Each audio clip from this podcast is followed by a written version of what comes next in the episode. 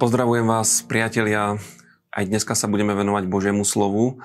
Dneska nás čakajú nádherné pasáže z Božieho slova, Žalm 115, e, e, prvé dve kapitoly listu Filipanom a prvé dve kapitoly proroka Jeremiáša. 115. žalm hovorí o tom, že čest a sláva, všetka čest a sláva patrí výhradne hospodinovi a nie ľuďom a s takýmto postojom potrebujeme prežiť svoj život tu na zemi. Čokoľvek robíme, v čomkoľvek sme úspešní, nech má z toho slávu Boh. A keď sa rozhodujeme, e, čo budeme v živote robiť a ako budeme v živote robiť, vždycky je dobré rozmýšľať tým o tom, že žijeme e, na Božú slávu. Ďalej v tomto žalme vidíme kontrast medzi živým Bohom a modlami. Dokonca sa čítame o tom, dočítame o tom, že ľudia, ktorí zhotovujú modly, tak sa na nich začínajú podobať. A e, Boh je živý a e, tento žalm sa končí konštatovaním, že treba dúfať v hospodina, lebo on je našou pomocou a našim štítom a, toto treba vedieť, s týmto treba rátať a e, takto treba žiť. List Filipanom Pavol nás tu pozbuzuje k jednote v zbore. Hovorí veľmi také naliehavé slova. Ak teda jestvuje nejaké povzbudenie v Kristovi, ak jestvuje nejaká útecha z lásky, nejaké spoločenstvo ducha, nejaký súcit a milosrdenstvo, dovršte moju radosť, zmýšľajte rovnako, majte tú istú lásku, buďte jedna duša a jedna mysel. Prečo to hovorí? Lebo v každom ľudskom spoločenstve uh, sa nachádzajú ľudia, ktorí sú rôzni majú rôzne povahy, rôzne priority, rôznym spôsobom sa správajú a niekedy e, celkom často na seba môžu narážať a môžu medzi nimi vznikať rôzne konflikty a nedorozumenia. A Pavol hovorí o tom, že na toto existuje liek, že existuje riešenie, ktoré vie vypôsobiť jednotu v hociakom spoločenstve. Aj v takom spoločenstve, akým je cirkev, kde si nevyberáme tých druhých ľudí, kde nás proste pán zavolá, obrátili sme sa, chodíme do nejakého zboru a sme skutočne taká, taká Češi preto majú pekné slovo sebranka e, z rôznych, e, z rôznych kútov ľudskej spoločnosti a Ježiš hovorí, že tieto rozdiely môžeme vyriešiť veľmi jednoducho. Treba následovať príklad pána Ježiša Krista. E, hovorí o tom, že v nás má byť také zmýšľanie, aké bolo aj v Kristovi, ktorý sa pokoril. E, celá, celý tento princíp je krásne vystihnutý v jednej kázni od biblického učiteľa Dereka Princa. Tá kázeň volá, že cesta hore vedie smerom dolu a e, hovorí o Kristovi. Hovorí Pavol o tom, že Kristus sa zriekol svojho božstva. Že sa ponížil že sa stal človekom alebo nejakým podobným ľuďom, bol v tom ľudskom postavení.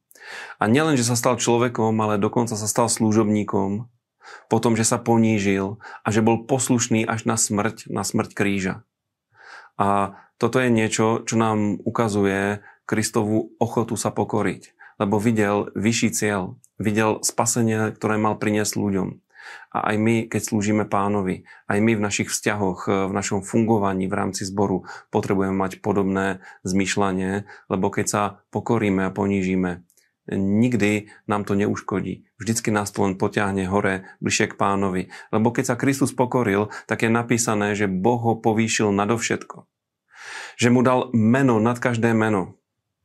Aby pred týmto menom Pán Ježiš Kristus sa sklonilo každé koleno nielen ľudské, ale aj tých rôznych anielských, aj demonických bytostí, ktoré či sú na zemi, v ponebeských oblastiach alebo pod zemou, každé koleno sa skloní a na otcovú slávu každý jazyk bude vyznávať, že Ježíš je pán.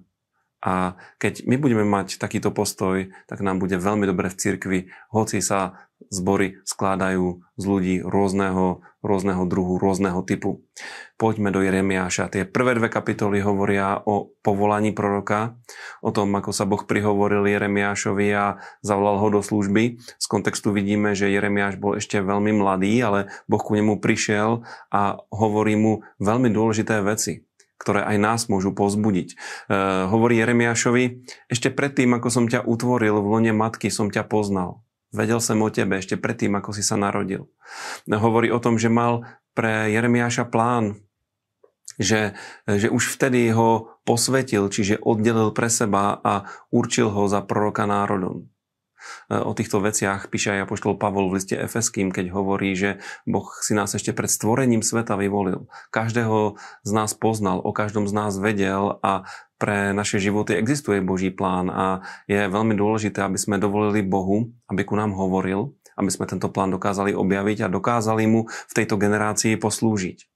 Jeremiáš sa tak trochu bráni a argumentuje svojou mladosťou a neskúsenosťou.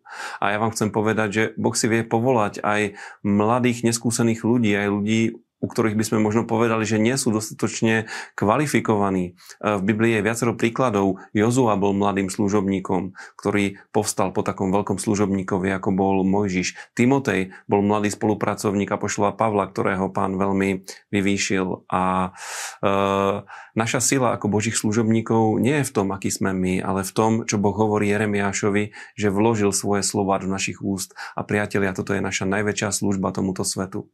Aby v našich ústach boli Božie slova. Aby sme dokázali ľudí povzbudiť, aby sme im dokázali hovoriť pravdu, ktorá ich oslobodí a dokázali im kázať Krista. A nech je toto povzbudením pre dnešný deň, lebo Boh je dobrý a ako hovorí v Jeremiášovi, on je tým, kto bdie nad svojim slovom, aby ho naplnil. Nech sa to udeje vo vašich životoch aj dnešný deň. A ja vám ďakujem za pozornosť a teším sa. Dovidenia na budúce. thank you